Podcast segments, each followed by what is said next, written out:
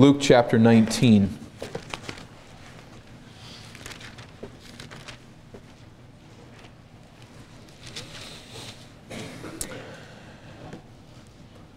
I think I'm right to say that most mothers are skilled at search and rescue missions.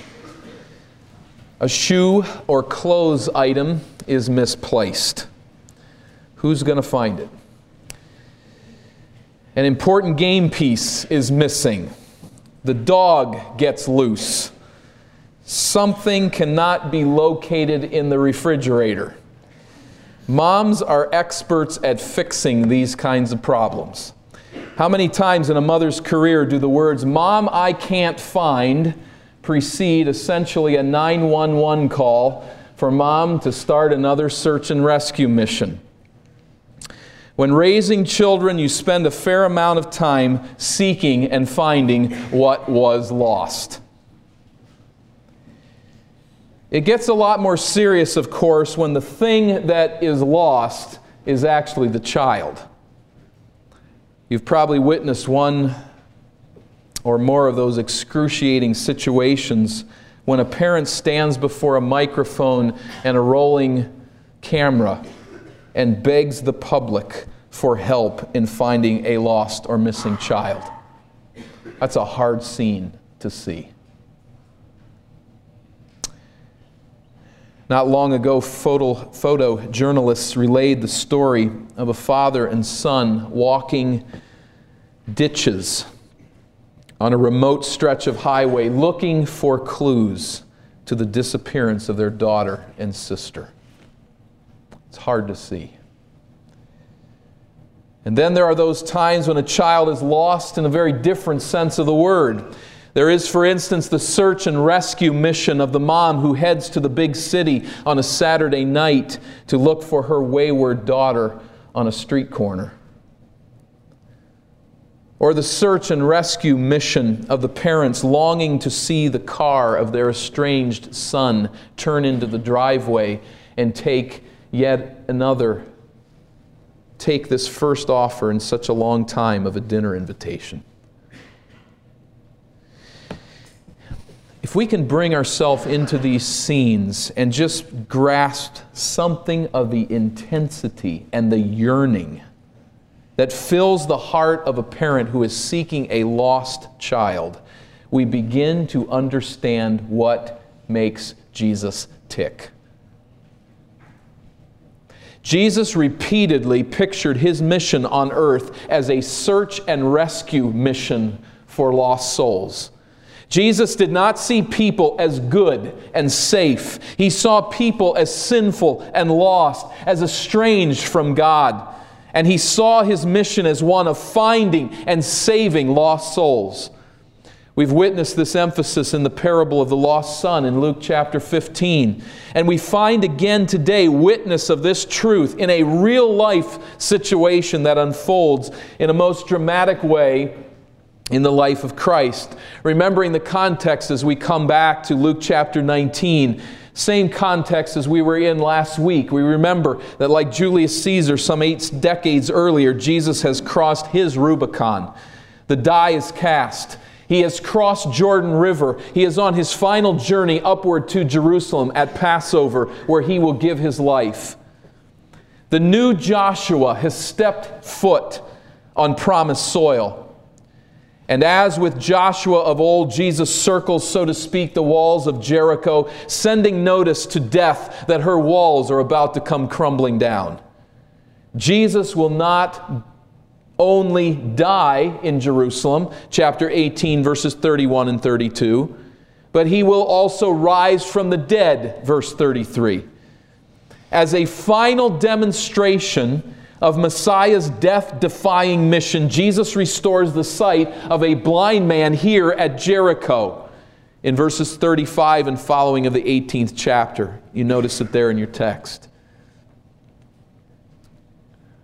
As we noted, there is a direct parallel between this blind man who realizes Jesus is the Messiah and realizes that he needs the mercy of God. There's a direct relationship between this man, this blind man, and the rich young ruler that comes earlier in the 18th chapter. This man does not receive Jesus as Messiah, but has a nebulous good teacher reference and does not see himself as in need of saving grace direct contrast between these two, and we enter onto the scene now another man who also will contrast starkly with the rich ruler. This man by name is Zacchaeus, and ironically, like the blind man, he too cannot see Jesus as he enters Jericho. Verse 1 of chapter 19, we pick up his story here. Jesus entered Jericho and was passing through, and a man was there by the name of Zacchaeus. He was a chief tax collector and was wealthy. For those that have been through this series of Luke, we know this drill quite well, don't we? We've seen an awful lot of tax collectors along the way. And we know that this means that this man was unscrupulous. He was a wretched sinner in Israel. And had you known such a man, you would have thought him very evil yourself. Tax collectors sold their soul to Rome for the right to tax their own people and to line their own wallets. And we need to understand that Jericho, in particular, was a lion's den of extortion. It was a regional tax center, and it was situated on a major trade route to Jerusalem. So, if you can put yourself in the common person's place in this day, Zacchaeus is the guy who assures that as you come into town with your cart, you have to unload everything. And some small tax man under Zacchaeus' thumb rifles through all of your stuff and comes up with an arbitrary tax. Seldom was there a very specific tax on anything. They would just make the decision on the spot. And Zacchaeus runs this racket in town. He is the kingpin of the tax machine, as one has said at Jericho overseeing this racket, Jericho, this important tax center, Zacchaeus runs the show and he is becoming very rich and has become very rich in the process. Zacchaeus' soul had long been suffocating in the smog of depravity. But this day, Jesus enters town and Zacchaeus wants to see him. Let's remember that as Jesus comes to town, he is heading up to Jerusalem. There is time yet before Passover, but along with these bands of pilgrims making their way, journeying their way up toward Jerusalem, Jesus is with one of these bands and he enters this town and will very clearly be spending the night here. And people are very excited to see this man. This great rabbi has come to our city, to Jericho, and people are gathered around. And so this tax collector, Zacchaeus, who is wealthy, is there. But we notice verse 3 he wanted to see Jesus, who Jesus was, but being a short man, he could not because of the crowd. He wanted to see who Jesus was. Just the way, how does that ring? It, it just kind of comes across in that phrase in the Greek as well. he really is just curious about seeing Jesus. He wants to see who he is. He does not necessarily want to hear his teaching. Perhaps a miracle or two would really make life exciting. But he wants to just know who Jesus is. He's heard much about this great rabbi in Israel. Who is this man? He has a problem, of course, and that's that he's built too close to the ground. He just isn't able to see over the press of the crowd and to see who Jesus, to get, to get a look at him. I'm sure that there's nobody in Jericho who's particularly bent toward helping him see either and, and ushering him to the front stage. And so Zacchaeus finds himself the odd man out, as it were, standing at the back of the crowd, trying to see, unable to do so because of his stature. Well, verse 4 says, tells us what he does about it. He ran ahead, he climbed a sycamore, a sycamore fig tree to see him, since Jesus was coming that way. He clearly calculates the timing and the direction of Jesus' route. He runs ahead of the crowd to this tree that is along the path. He scrambles up into the branches of the tree, finds a favorable place, and waits. T- I don't know about you, but that doesn't strike me as particularly dignified for a tax collector, a man of great wealth in the town of Jericho. It seems that he really doesn't care what anybody thinks. He wants to get a good look at the best show in town. That's Jesus, and so he climbs this tree and waits for Jesus to come. I think Zacchaeus very likely, this is reading into the text a bit, but I think very likely Zacchaeus had long quit caring what people thought about him. Because in this town he was one hated man, he was one dirty crook. And to get to that place in life, you've got to squash your conscience over and over again. Zacchaeus wants to see Jesus. That's it. He really doesn't care what anyone else thinks. Can you get a picture of this scene? I mean, it's, it's almost comical. It's almost heartwarming. I don't know what to make of it, but here's this man with great wealth hanging in this tree, sitting in a limb, waiting for Jesus to pass underneath. It's quite a scene. Well, verse 5, we find it's not only Zacchaeus seeking Jesus, but Jesus seeking Zacchaeus. Verse 5, when Jesus reached the spot, he looked up and said to him, Zacchaeus, come down immediately. I must stay at your house today. Apparently, Jesus has asked someone Zacchaeus' name, or perhaps there's some conversation that precedes, and he finds out that this is his name. Whatever the case, he calls him by name, looks at him, and asks him to come down very quickly. And verse 6, that's exactly what Zacchaeus does. He came down at once and welcomed him gladly. You see him scrambling down the tree quickly and landing with a thud at Jesus' feet and then looking up into his face and saying something along the lines of, Certainly, Jesus, you may come to my house. My house is over in this direction. Would you please follow me, Zacchaeus? We find, or Jesus rather, we find here there's no, Are you sure you know who I am? Are you sure you want to come to my house? There's no cold, calculated sophistication here on Zacchaeus' part. He just simply says, My house is in this direction. Please follow me. Now it's interesting, but pretty soon that's exactly what Jesus is going to be doing and saying. My house is in this direction. Come and follow me. Zacchaeus rejoices with simple, childlike enthusiasm. Think back to chapter 18 and verses 15 through 18, or that, that section there, particularly 16 and 17, a childlike faith on the part of Zacchaeus. Now, there's really a third player in this whole scene. There's Jesus and there's Zacchaeus, but there's the crowd. And we notice the crowd's reaction to all of this in verse 7 of Luke 19. All the people saw this and began to mutter, He has gone to be the guest of a sinner. The crowd was very enthusiastic to hear Jesus preach. They were very excited to witness some of his kingdom power. Yet, in an ominous note, just like that, they are willing to criticize Jesus for his response to this man. Zacchaeus is a bum. Jesus needs to know this. Can you believe it? This great rabbi of Israel is going to Zacchaeus' house. There are plenty of righteous people living in Jericho. Can't he find a better place than that? This is not right. We need to understand in the culture of that day that it was the teaching and the belief that if you ate with someone who was involved in a crime, you were essentially participating with them in their crime. Eating was an act of identification. And so, as you ate with someone, particularly in a formal sense, being hosted by them in their home, Jesus was, in a sense, in their thinking, participating with this man in his sin. And let's admit that Jesus really does kind of walk the line here, doesn't he?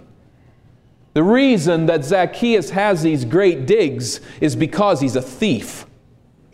And the reason that Zacchaeus is able to feed Jesus in this way is because he's a thief, and Jesus is participating in this wealth with Zacchaeus.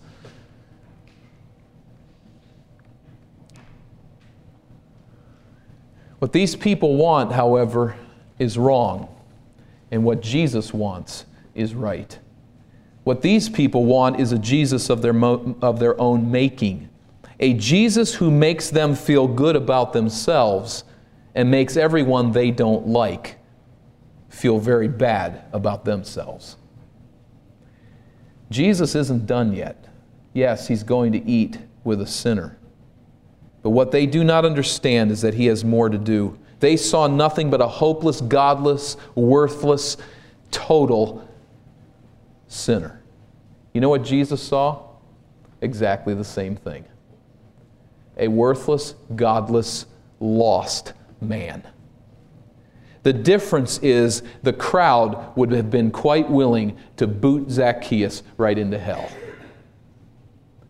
Jesus sees that same man and he goes on a rescue mission. He has a heart to conquer, he has a soul to save, not to condemn. So Jesus is thinking outside the box that limited the crowd's thinking. Jesus is not on a mission to identify with Zacchaeus' sin. And there are people who take passages such as this to excuse their identification with wrongdoing as they say that they're seeking to reach people. I don't think that's a proper application of this text. Jesus is not here to identify with Zacchaeus' sin. He's not spending this meal talking to him about how it is that he lifts so much money from people, curious to hear how he does it. Jesus is here on a mission to transform a thief into a giver. Now, there's probably a considerable amount of detail that is lacking between verses 7 and 8. We don't really know what takes place there. The scene is not drawn out for us. It is my assumption, and it's only an assumption, that verse 7 is the people muttering. In fact, I think the Greek text would probably better be translated just that they continued to gripe and complain. And I think this griping and complaining not only just began when Jesus called Zacchaeus, but continued as Jesus came to Zacchaeus' house. Knowing the setting and the culture, my assumption is that Zacchaeus brings Jesus to his home for a formal meal. There are probably then people who are standing around the table, that low lying table, as Jesus reclines with Zacchaeus there. They're standing around the table, watching the rabbi eat and listening to what he has to say. Remember, this is Passover, and this is a public meal. And I think it's, or at least in Zacchaeus' home, he could have housed that. And I think it's very probable that this is such a meal. And Jesus then begins to speak. And as he speaks with Zacchaeus, the crowd is there grumbling as they watch. And something's happening in Zacchaeus' heart as Jesus speaks. There's so much here we don't know and we can't see. But somehow, verse 8, Zacchaeus stood up and said to the Lord. He stood up, so it's clearly not as he's standing. I mean, I don't think we get the picture that he's fallen down as he dropped out of the tree. And he's been listening to all of Jesus' conversation on, on, on the ground. I think the point is something's happened and he has been reclining or sitting and now he stands up. And what does he say? Notice this. This is profound. Verse 8 Zacchaeus stood up and said to the Lord, Look, Lord, here I now give half my possessions to the poor, and if I have cheated anybody out of anything, I will pay back four times the amount. That's profound.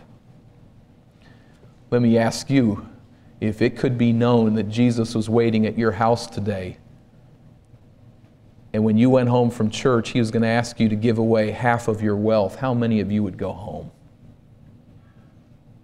Would I? This man just got poor all of a sudden. He just gave away half of his wealth. How many people do you think he's extorted in the town of Jericho? And he says, I will give four times back whatever I've taken. That's after I get rid of half of my wealth. This is a man who has lived his life lifting money from people and now he's a giver. We don't know what Jesus said. All we know is he lit a fire in Zacchaeus' soul. Edersheim says, In that moment, Zacchaeus saw it all. What his past had been, what his present was, and what his future must be. Do you remember Jesus calling the rich ruler to himself? What did he call him to do? Give everything, sell it all. He wouldn't do it. You see, Jesus doesn't ask Zacchaeus to give it all because he doesn't need to. The man is repentant. The point isn't giving all of your money as such, the point is being willing to do whatever Jesus tells you to do, including giving all of your money. Jesus doesn't call him to that. This man has reduced his income by well over half, his, his earnings, his, his holdings, because of the teaching of Jesus. It is a full repentance that is evidenced by a willingness to make full restitution for his wrongdoing. A thief who turned himself in under the law was to give back everything he'd taken and to add 20% to it. It was only the most violent thief who is caught in armed robbery, essentially, who would be charged four times what he owed or what he had taken. So Zacchaeus places upon himself the ultimate penalty of the law, assuming that he is the worst of thieves. He will make that repayment in repentance. The darkened heart of a chief tax collector had just been flooded with light. And Jesus says as much, beginning at verse 9. Jesus said to him, Today salvation has come to this house because this man too is a son of Abraham. Now, wait a minute. If we're listening, we're hearing, we're putting this in context, that is not supposed to happen, right? Chapter 18, verses 24 and 25, Jesus said, It is harder for a rich man to enter heaven than it is for a camel to pass through the eye of a needle. Well, folks, a camel just passed through the eye of a needle. God had worked the impossible. This man's dead soul had come to life. The point is not that Zacchaeus had earned his salvation by repenting. Rather, his repentance was evidence of genuine salvation. Get this. We need to get this. We need to understand this theology, which is fleshed out far more fully in the remainder of the New Testament. But the evidence that a person has been saved is not merely a confession of faith. The evidence that a person has been saved is not some dramatic experience somewhere. The evidence that a person has been saved is not that you are enamored with Jesus. You find his teachings interesting and appealing, and you'd really like to get to know him if he were here. That is not evidence of genuine conversion. Genuine conversion is heartfelt repentance and a transformed life. Repentance, it means simply an acknowledgement of sin. I own my sin. For those that cannot say, I am lost, I am in need of salvation, there is no Savior because you're not lost in your own mind. Jesus is not going to find someone who doesn't see themselves as lost. There needs to be an acknowledgement, and that's what repentance is, I think, at heart, is I am a sinner, and it is a turn from that condition to salvation. There is repentance followed then by transformation, a life that desires to do what is right. There's a good word for our times from an earlier age, a time of great upheaval and difficulty. A man of unusual theology and sometimes strange ideas, but he said it well here, Dietrich Bonhoeffer, who, speaking of cheap grace, said, Cheap grace amounts to the justification of sin without the justification of the repentant sinner who departs from sin and from whom sin departs. Repentance is not a work by which we gain the salvation of God. But repentance, knowing our sin and turning from it, is the way that we embrace the salvation that Christ offers. A salvation that does not lead to transformation is really a misnomer. The rich man had trusted Christ to a degree. He believed Jesus was a good teacher, and he was willing to hear what he said, but he was not willing to repent of his own sin and to follow Christ. This man, Zacchaeus, is willing. If it's as hard or harder for a rich man to enter heaven than for a camel to pass through the eye of a needle, we can know that God did an amazing work this day. He opened the heart of one who was blind and helped him to see the simple truth I am lost. I need Jesus.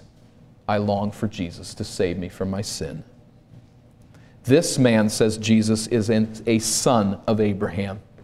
His profession had put Zacchaeus outside the circle of Israel. Jesus insisted he was inside. Zacchaeus the tax collector was indeed a true son of Abraham by faith. And so Jesus summarizes his own work on this search and rescue mission, having come to earth, when he says in verse 10 For the Son of Man came to seek and to save what was lost. At first, it appeared that Zacchaeus was seeking Jesus. We come to find out in the end that Jesus was in fact seeking Zacchaeus. And is that not also the way that salvation works? As we come to respond to saving faith in Jesus, all we know is we're searching for Him. And I see the eyes of some of you here and know that you, you remember that day. I'm searching Him. I'm looking for Him. I'm seeking Him out as you test the truths of the Scriptures, as you reason through them and consider Jesus Christ. You remember these days. And then what happens? As we come to faith in Jesus Christ, to trust the gospel, and He gives us salvation, we come to understand little by little you know what? In fact, all along, He was seeking me. And what a glorious truth that is to come to that place and realize that all along, He was seeking me mean, think of all that Zacchaeus has done. He's figured things out here with this movement of this group of people around Jesus. He's climbed a tree to get to see him. But could Zacchaeus ever pull it off to have Jesus eat with him that day? Not at all. Zacchaeus was sought by Jesus. And anyone who comes to saving faith in Christ through maturity will come to understand that very point that it's God who seeks us. And the fact that we are seeking Him is simply an evidence that He is drawing us to the light and that He is chasing us down. I want to go to your house today, Zacchaeus. That's a bold invitation, a self invitation. Zacchaeus, is enthused, and so is everyone whom Jesus calls. Come to my house. It leads to his transformation. God had done the impossible. A professional thief had become a liberal giver. It's impossible, but God specializes in working the impossible. It is that very kind of transaction that drove the heart of Jesus and ought to drive our heart to seek out that which was lost and to win it for God. Some interpreters claim that Luke chapter 19 and verse 10 is the theme verse of Luke. That could be argued, but certainly it is a powerful statement of the ministry and life mission of Jesus Christ. We live in a world of lost souls, souls estranged from God, souls in need of people willing to take on a search and rescue mission. That was Jesus. The question is is that us? Are we search and rescue kind of people when it comes to lost souls? I ask you the question have you actively joined Jesus on his search and rescue mission way of life? I ask us as a church are we a church that welcomes sinners and rejoices in the mission to illumine darkened souls with the gospel? Do we embrace such individuals? Are we thrilled with the process of bringing the truth of the gospel to the lost? They don't act like us. They don't live like us by God's grace. But by God's grace, may we reach out and hold out the hope of the gospel. We need to be set on notice, all of us, that there is no place in Eden Baptist Church for the attitude displayed by this crowd. There's no place for that. Now, it is wrong, I think, for us to befriend, to come into the company of sinners in such a way that we simply participate with their way of life. But let it be said that those who befriend sinners to seek out the lost and to win them are the heroes of God's harvest. Never should we be found among the complaining crowd when somebody is reaching out to a lost soul. Jesus was a rescuer of the lost. That means you have to talk to the lost. You have to talk to them, you have to know them, you have to interact with them, and you have to relate to them in a saving manner. That is to relate to them so that you turn the lights on to the truth of the gospel of Christ. We're not living a search and rescue life if we are not shedding light on the gospel with unbelievers. Get weak knees right about there? It's a little scary sometimes, isn't it? How do we do it? How do we relate? How can we draw the lost to saving light? Well, there's no one way, there's no perfect way. But I'll tell you, one way that never works is for us to just sit on our hands and bite our tongues and say nothing while we grumble at a lost world and the way it lives. We need to meet people and reach out to them and rescue them by God's grace. And I may speak to someone here this morning.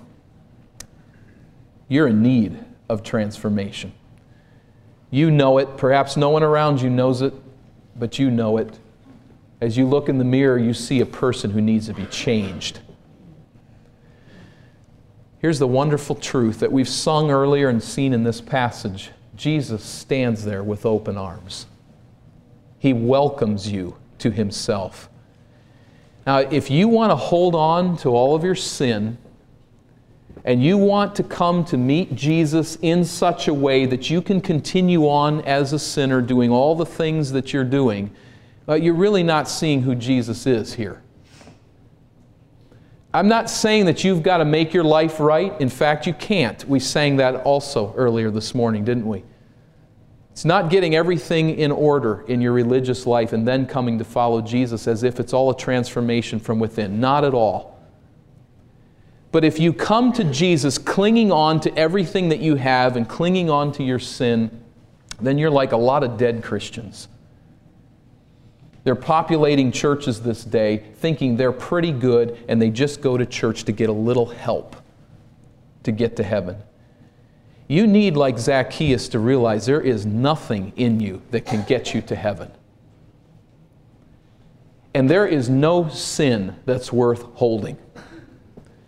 And in fact, if Jesus asked you to give up anything, you need to know that's who He is and you need to simply come to Him and trust Him as your Savior. Jesus Christ will make it to Jerusalem in the text of Luke, and historically we know that He laid down His life, paying the penalty of your sin. He rose from the dead in victory over death, which is the penalty of sin, and He will give you His victory, and He will save you from your sin as you come and turn to Him. Are you in need of transformation? I've got very good news. That's why Jesus came to transform people. If He can transform a professional thief on one evening into a liberal giver, He can transform you. He's in the business of getting camels to go through the eye of a needle. You're okay.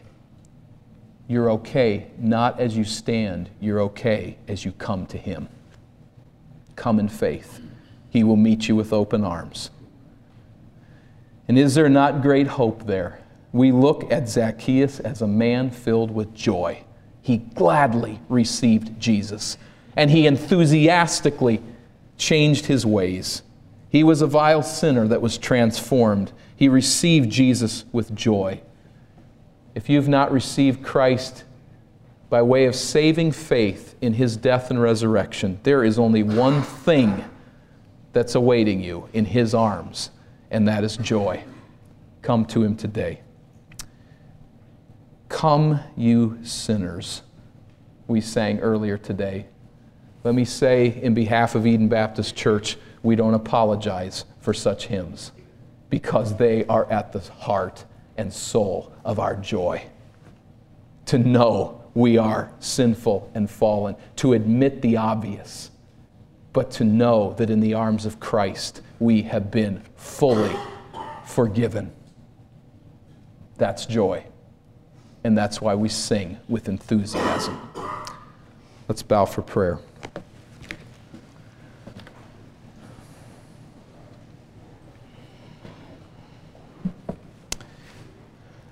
Father, allow it to settle down. Allow it to settle over our souls, these great truths. We thank you for the joy of saving faith in the Lord Jesus Christ. Give life and hope, I pray, to anyone who does not have that spiritual life now. Allow them to go home today singing that their sins have been forgiven. Bring them out of the darkness of sin. For those of us who know what Zacchaeus was experiencing, may we sing with joy of heart, knowing that we have been forgiven. The curse of sin has been lifted. Thank you for saving grace thank you that before the throne of God we can say with full confidence, there is now no condemnation. We come as poor spiritually, we come as fallen and sinful, but we come now before your throne with joy, knowing that we have been forgiven and transformed. May sin depart from your people as you have lifted it from us, as you have lifted us out of our guilt. May we now sing with joy before your throne. In the name of Christ, we come.